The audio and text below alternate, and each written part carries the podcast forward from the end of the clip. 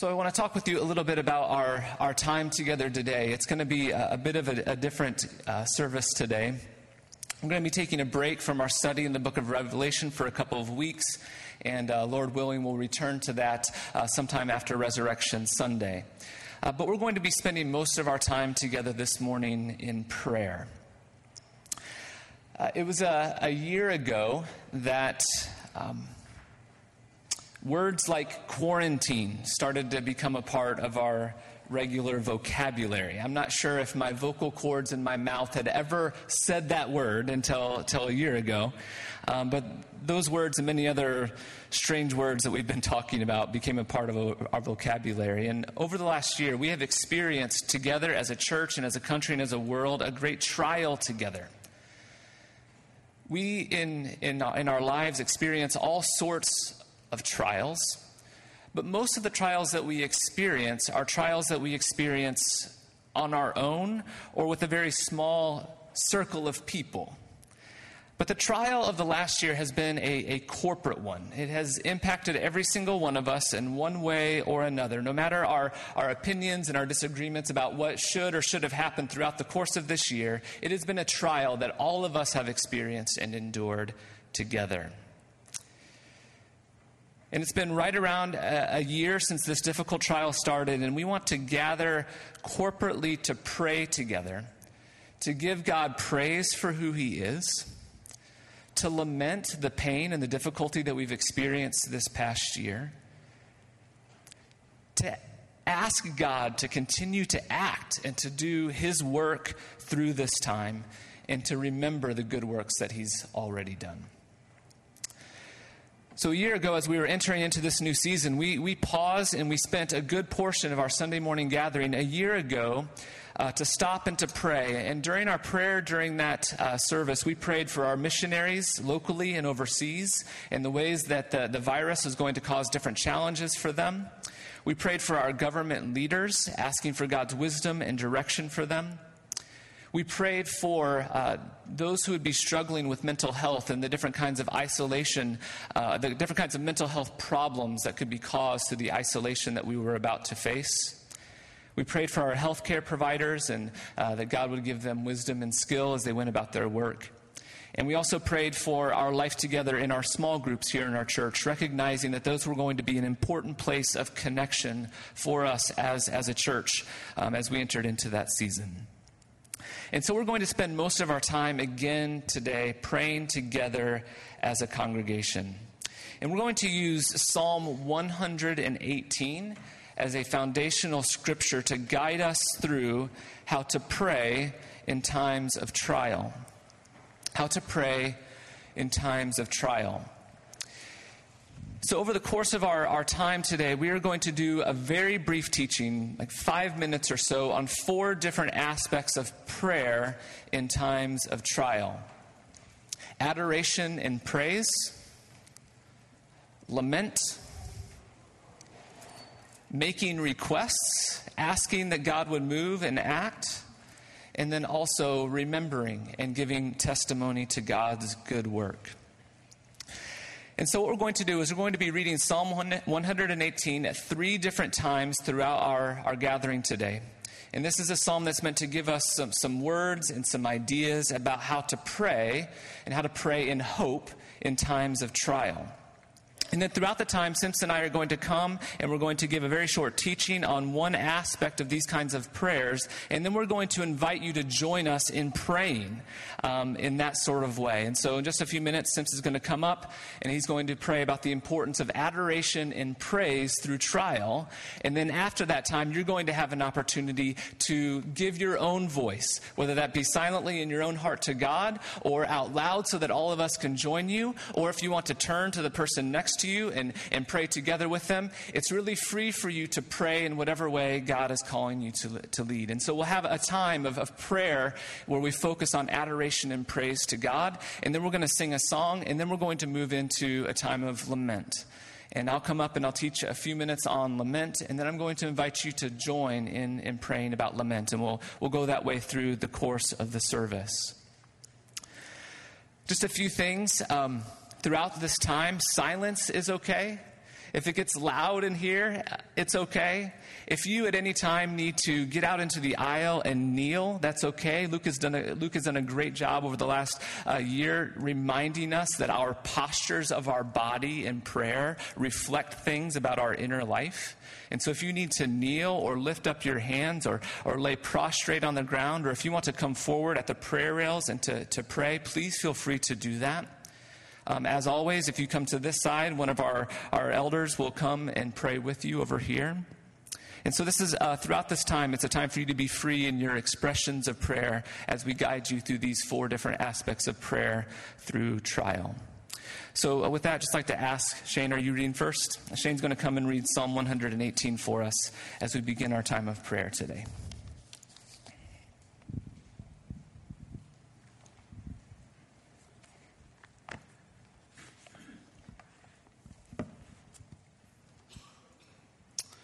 The 118th Psalm.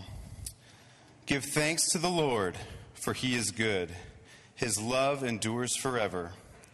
Let Israel say, His love endures forever. Let the house of Aaron say, His love endures forever. Let those who fear the Lord say, His love endures forever. When hard pressed, I cried to the Lord. He brought me into a spacious place. The Lord is with me. I will not be afraid. What can mere mortals do to me? The Lord is with me. He is my helper. I look in triumph on my enemies. It is better to take refuge in the Lord than to trust in humans. It is better to take refuge in the Lord than to trust in princes. All the nations surrounded me, but in the name of the Lord I cut them down. They surrounded me on every side but in the name of the Lord I cut them down. They swarmed around me like bees, but they were consumed as quickly as burning thorns. In the name of the Lord I cut them down. I was pushed back and about to fall, but the Lord helped me. The Lord is my strength and my defense. He has become my salvation. Shouts of joy and victory resound in the tents of the righteous. The Lord's right hand has done mighty things. The Lord's right hand is lifted high. The Lord's right hand has done mighty things. I will not die, but live, and will proclaim what the Lord has done. The Lord has chastened me severely, but he has not given me over to death. Open for me the gates of the righteous. I will enter and give thanks to the Lord. This is the gate of the Lord through which the righteous may enter. I will give you thanks, for you answered me. You have become my salvation. The stone the builders rejected has become the cornerstone. The Lord has done this, and it is marvelous in our eyes. The Lord has done it this very day. Let us rejoice today and be glad. Lord, save us. Lord, grant us success. Blessed is he who comes in the name of the Lord. From the house of the Lord we bless you. The Lord is God, and he has made his light shine on us. With bows in hand, join in the festal procession up to the horns of the altar. You are my God, and I will praise you. You are my God, and I will exalt you. Give thanks to the Lord, for he is good. His love endures forever.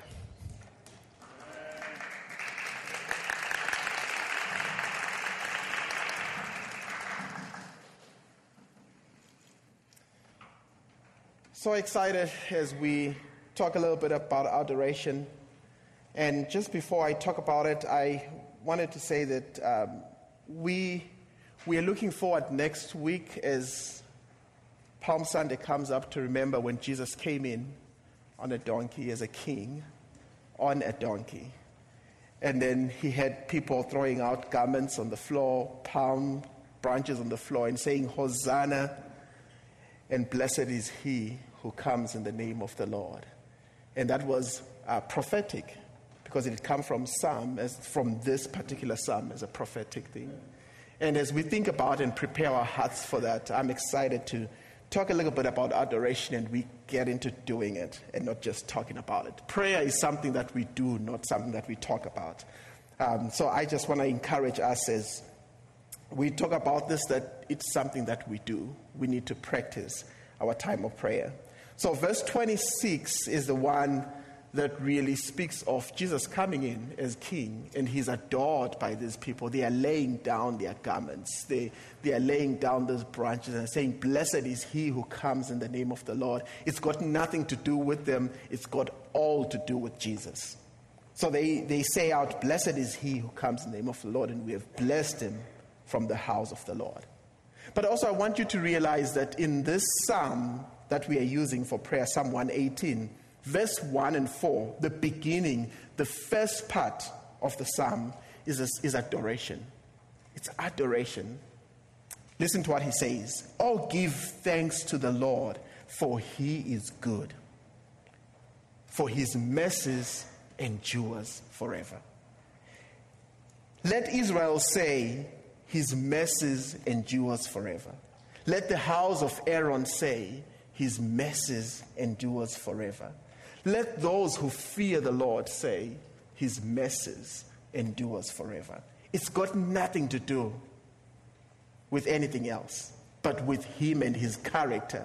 His character in there is that His mercies and His love endures forever. When we come to a prayer of adoration, we are seeking nothing else but just to cherish Him for who He is. We are not asking we, we are just cherishing him. We are telling him how wonderful he is. We are calling him by his names. He is Jehovah Rapha. He is Jehovah Rohi. He is Jehovah Tsidkenu. He is Jehovah El Shaddai. He is Jehovah Nisi. He is our banner. We are calling him with those names. We are uplifting him. It's got nothing to do with us when it comes to adoration. When it comes to adoration, we are seeking to exalt him. We are saying to him, You are exalted above all things. The focus is not on us, it is on Him. When we come to adoration, we are focusing on nothing else but His goodness. The Lord is good, and His mercies endures forever.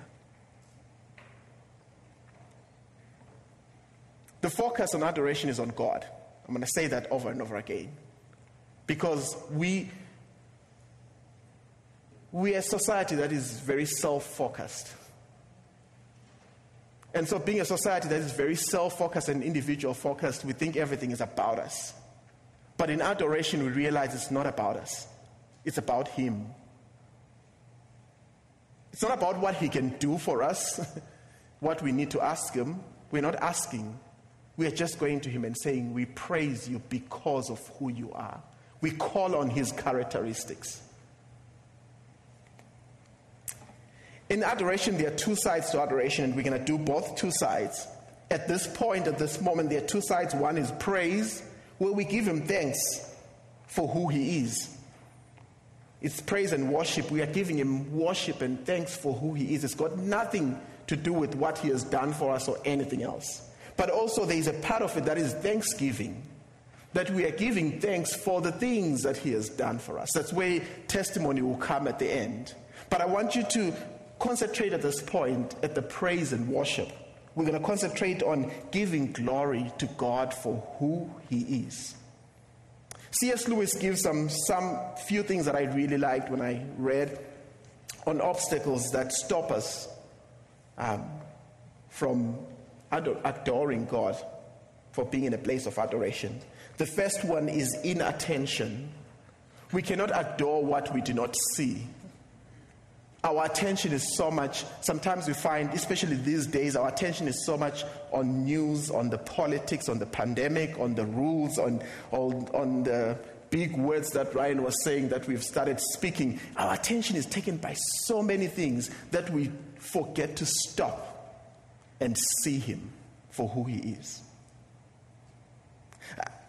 Yesterday, I was speaking to the kids' church leaders, and I said to them, Martha comes to Jesus um, after Lazarus has died, and she complains and she tells him that if you were not here, my brother would not have died. Blah, blah, blah. And Jesus says, and he says, I know, she says, I know he would uh, be raised again from the dead, and, and the last day. She's got scripture, she's got all those things. But then Jesus says to her, she stops talking. When she stops talking, Jesus says to her, I am the resurrection and the life. anyone who believes in me will live again. Do you believe this? At that moment, something happens to Martha. She has stopped to listen. She has ta- paid attention to what Jesus is saying. At that moment, she changes and something happens. And Martha says, You are the Christ. You are the Son of God. Where do we remember those words from? From Peter. And what did Jesus say about those words? They are not revealed by flesh and blood, but by my Father who is in heaven. When we stop, we can adore him and see him for who he is. Attention, paying attention. Let's pay attention this morning. The second thing that uh, C.S. Lewis says is paying the wrong kind of attention. That, that means when we hear something, when we see something, we see a sunset and we want to analyze it. Sometimes our, our, our, we are people who want to know, who are obsessed with knowledge. And so we want to analyze everything. And sometimes it's not a matter of analyzing, it's a matter of standing and seeing God for who He is and what He has created. Thank you, Lord, for that sunset. I don't need to analyze that are the people in Africa getting the same sunset or the people. I don't need that at that point. I just need to say, Thank you, Lord, that I can see that sunset. Thank you for the beauty that you have created. But we tend to analyze, so we lose our focus. We focus on something else. I want us to bring our attention back to that He is the Creator, He is God. He is all powerful, all present, all knowing. He is God. He's all wise. And then the other thing that C.S. Lewis says, he says it's greed. That sometimes greed stops us. Because instead of simply enjoying what God has given us, we keep on saying, Encore, encore, let's repeat it. Let's do it again. And we're doing it because we want it. We want that feeling. It's not about a feeling. Feelings are important. But it's not about it. It's about who he is and what he has done. The last one that he speaks about is conceit, when we turn it to be about us again. And at this time of adoration, I'm going to ask you and ask me that we don't turn it to be about us. There's going to be a time for us to ask, but this is just a time to adore him. Come, let us adore him. He is Christ the risen Lord. Come, let us adore him because he is King who is seated on the throne. Come, let us adore him because of who he is.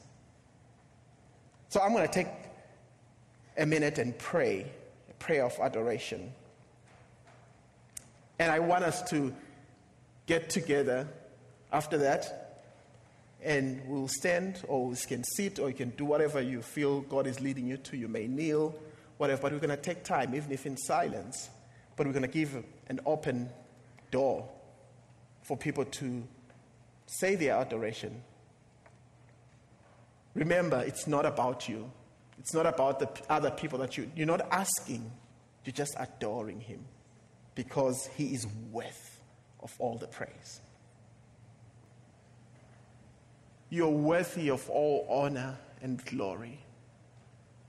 You are the King exalted on high. There is no one that compares to you. You are Jehovah, our God. You are present.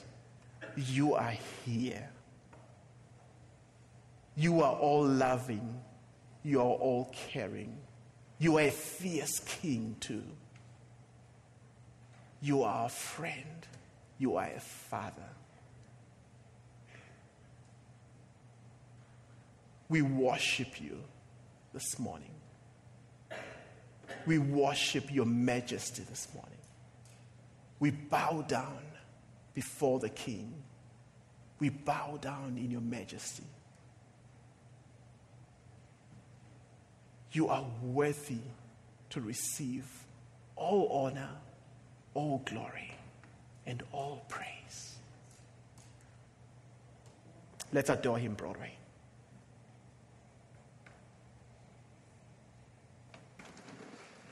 We always begin prayer by looking up. Because God is all of these things that we've said that He is, we can come to Him in prayer knowing that He has all things in control and in His hands. And so, in our times of crisis, we begin our prayers by looking up because He is glorious and precious and tender and righteous, beautiful, all the things that we've said and prayed about today. It's because He is all of those things that we come to Him in prayer. And so, prayer always begins vertically by, by looking to Him because of who He is. But in our prayer, it also attends to the business of our life the things that are happening all around us. And life in our world is filled with pain and with sin and with ugliness. Out there in the world, and also right here in our hearts. And so, one important aspect of prayer in times of trial is this word this idea, lament. Lament. And that's a very churchy word. It's not even really a word that we use very often in church, but it's an important biblical idea. Lament is giving words to our pain, giving words to our pain. As Americans, we are experts at avoiding our pain. We numb ourselves to our pain. Why feel all the feels if I have Netflix? We numb ourselves. We're experts at pretending that our pain isn't there. We move toward our compulsions and our distractions and our addictions when we are in pain.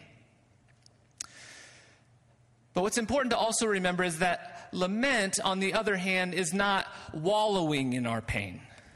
This is not self pity. Lament is not woe is me. Lament is talking to God about our pain. And that's different than self pity or woe is me. Lament is admitting the truth that all is not right in our world, all is not right in here. Lament is bringing all of that, everything's not all right, to God. And the Bible is filled with people that did this. People who are crying out to God in times of distress, expressing their anger to God, asking God that question that all of us ask why? If you read the prophets, just about every chapter has some expression of grief or lament in it. There's an entire book of the Bible called Lamentations. Lament. The Bible gives us permission, I would say, even instructs us to lament. Tells us it's something that we must do in order to rightly relate to God and to our world. Almost half of the Psalms are Psalms of lament. These are prayers to God in these deep times of intense pain. And these psalm writers, while they are in pain, they're still praying. They're still talking to God. They're still seeking Him. Their suffering did not turn them away from God as suffering so often does to so many people. Instead, their suffering turned them to God all the more. And that's the invitation of lament to turn to God and to experience Him in a new and real and deeper and richer way than we ever would, would have otherwise if it wasn't for this thing that I'm going through right now. To experience His mercies that are new every morning to us. In Psalm 118, the, the psalm writer talks about how in anguish, in his pain, he cried out to the Lord. He talks about how all of his enemies are surrounding him on every side, swarming him like bees. He acknowledges in this psalm that he has had to look face to face with the reality of his own death, his own immortality, his, his own mortality. Part of the Christian life is going through pains and trials And in that pain and trial, we are instructed and it's modeled in the Bible that we are called to lament, to give words to our pain by offering those words to God. And what the Bible tells us is that there is blessing and healing that comes when we do this. Jesus said, Blessed are those who mourn. A couple years ago, we looked at the Beatitudes and how each of them are very, very strange. Blessed are those who mourn. Blessed are those who experience the pain and sadness that, that all of us experience in one way or another in our life, and who then mourn, who are able to then lament, to give their words to God in their pain. And the reason they're blessed isn't because of the pain. It's not because of this terrible thing that's happening to them. The reason that they are blessed is because they will be comforted. Blessed are those who mourn, who lament, who bring our suffering to God because we know that someone's listening to us.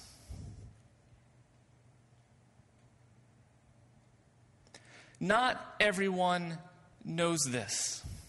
There are people who come up against the tragedies in their life and they believe that their cries at night are heard by no one.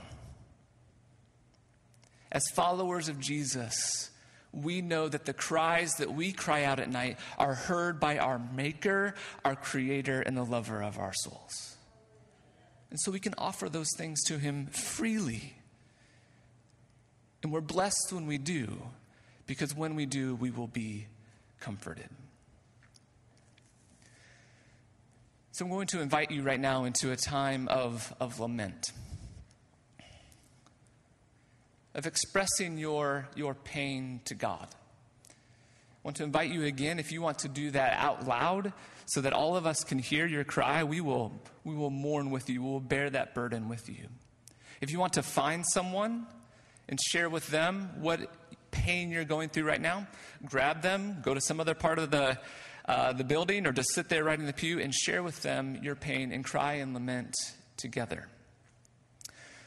Want you to invite you now to have this time now where we consider the last year that we've gone through, when we consider our own corporate struggles as a church, as we consider the, the struggles that we've had as a nation, as we consider the frustrations and disappointments that we've seen over this past year, that we would then just now, with our words, offer all of that pain and that frustration back to God.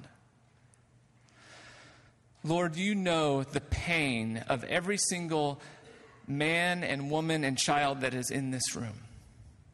You know the suffering and the trial that they are enduring right now physical struggles, emotional struggles, relational difficulties,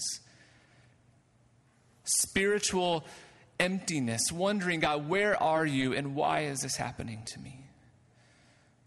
Lord, I pray that Lord, I know that you hear our cries. And I pray that as we offer these to you right now, that you would meet us and that you would comfort us. In the name of Jesus.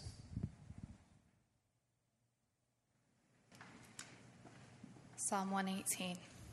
Give thanks to the Lord, for he is good. His love endures forever. Let Israel say, His love endures forever.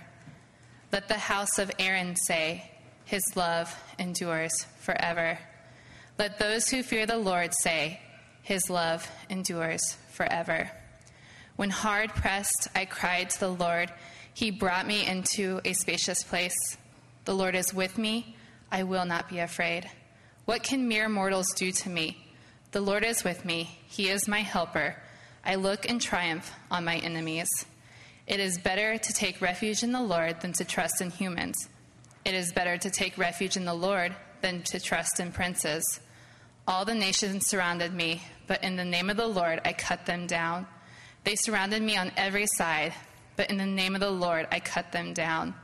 They swarmed around me like bees, but they were consumed as quickly as burning thorns. In the name of the Lord I cut them down. I was pushed back and about to fall, but the Lord helped me. The Lord is my strength and my defense. He has become my salvation. Shouts of joy and victory resound in the tents of the righteous. The Lord's right hand has done mighty things. The Lord's right hand is lifted high. The Lord's right hand has done mighty things. I will not die but live, and will proclaim what the Lord has done. The Lord has chastened me severely, but he has not given me over to death. Open for me the gates of the righteous. I will enter and give thanks to the Lord. This is the gate of the Lord, through which the righteous may enter. I will give you thanks, for you answered me. You have become my salvation. The stone the builders rejected has become the cornerstone. The Lord has done this, and it is marvelous in our eyes. The Lord has done it this very day, but let us rejoice today and be glad. Lord, save us. Lord, grant us success. Blessed is he who comes in the name of the Lord. For the house of the Lord we bless you. The Lord is God. He has made his light shine on us. With bows in hand, join in the festal procession up to the horns of the altar. You are my God, and I will praise you. You are my God, and I will exalt you. Give thanks to the Lord, for he is good. His love endures forever.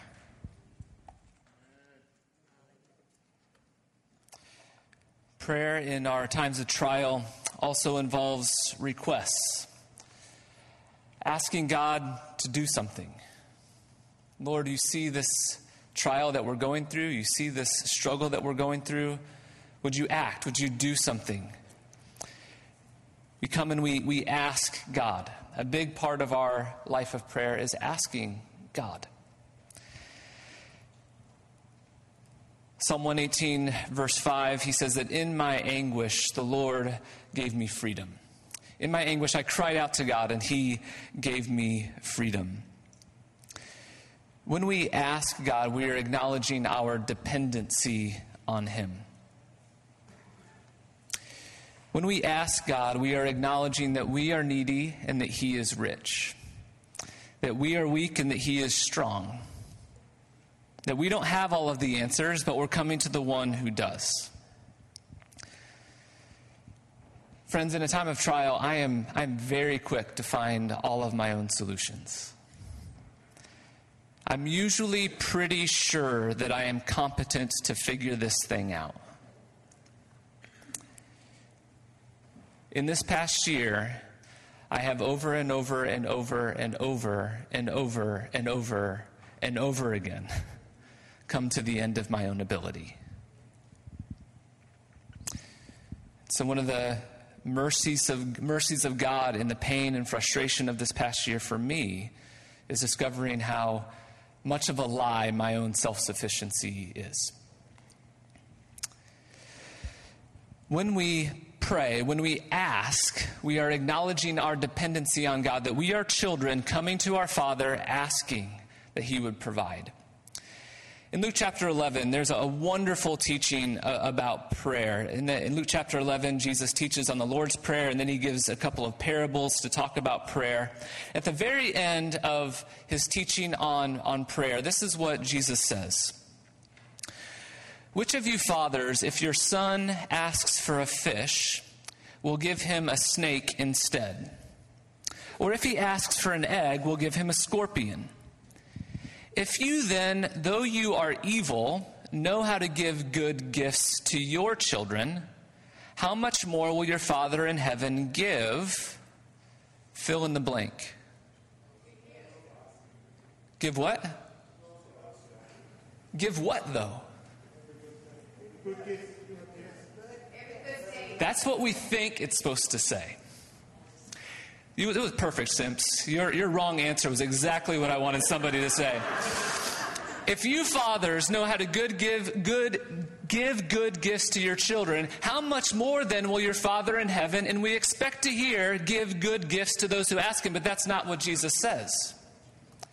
Jesus says, who will give the Holy Spirit to those who ask him. The end goal of prayer of asking when we make requests is not getting everything that we want in the way that we want it. The end goal of prayer is relationship with God. The end goal of prayer is the experience of the Holy Spirit, His personal presence in your life. Making requests of God in our times of trial is an expression of this dependency on God. And our self sufficiency, our coming up with your own plans, Ryan, your own designs, Ryan, to fix the thing, is keeping me from an opportunity to relate to God. We make our requests to God not because He's a genie in a bottle, but because He's a Father who loves us and who knows what's best for us. He is the one who has answers and solutions and the power to make a good thing out of impossible situations. And we don't know how to do that. And it's in asking and the dependency that we have in growing, uh, in coming to ask Him, it's in the asking that we grow in this relationship with the Father. It's where He gives us His Holy Spirit. And so we want to invite you now to ask. What is it that you want to see God do in you, in our church, in our city, in our country? And to ask Him as a child comes to a father and asks.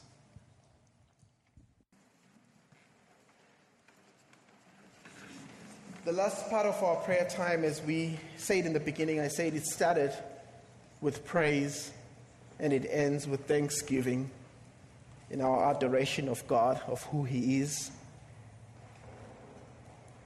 Even the Lord's Prayer starts there and ends there. Hallowed be thy name. And it ends with your kingdom. You are king forever. It ends there and it starts there in adoration. And as we end our time of prayer, I want to call into, into thought verse 5 of our psalm that says, I called on the Lord in my distress. And the Lord answered me, and he set me on a broad place. Verse 14 says as well, You push me violently that I might fall, but the Lord helped me. The Lord is my strength and my song. He has become my salvation. Verse 21 goes on and says, I will praise you, for you have answered me and you have become my salvation. Verse 28 and 29 to finish, he says, This is the last verses. He says, You are my God. I will praise you. You are my God. I will exalt you. Oh, give thanks to the Lord for his good, his mercies, or his love endures forever. Six reasons why we share our testimonies. Number one, it is, it's an act of thanksgiving we are asking and we are praising. We have asked and we know that God is faithful and we know that when He does something, we can give thanks back and praise Him. It's an act of worship, it's an act of thanksgiving. Testifying is recommending God to somebody else. You're telling them that, hey, I went through this and He was there for me. He will be there for you because He promised. Somebody prayed this morning that he is faithful to his promises. You're recommending him to somebody. It also edifies the person who's listening. Their faith is arised or lifted up. Their soul is lifted up because they know that if God could do it for David, he would be able to do it for me. When we testify, we put the enemy to shame because he thinks that it's over. Each time we go through a tough time, the enemy says it's over. When Jesus died on the cross and was put in the tomb, the enemy thought it was over. But the king had another move. And so when we, when we testify of what God has done, we are shaming the enemy, telling him the king has another move. It's not over until the king says so. And lastly, it confirms our faith in God. People in the world speak of luck. People in the world speak of all those things. We are not lucky. We have a God who is alive. It doesn't happen by coincidence. He has a plan and He has a purpose, and He answers prayer. And I would take an opportunity, I would, I would ask you to take an opportunity. We don't have anyone that we've asked to share testimony, but we want you to be at a place where you can share your testimony. Take an opportunity to stand up, share what God has done for you. Be brief enough so somebody else can take a time. Take an opportunity. I'll be waiting here. Share what God has done for you. Where have you seen Him? Amen. Amen. Thank you for God's faithfulness. Thank you for God's.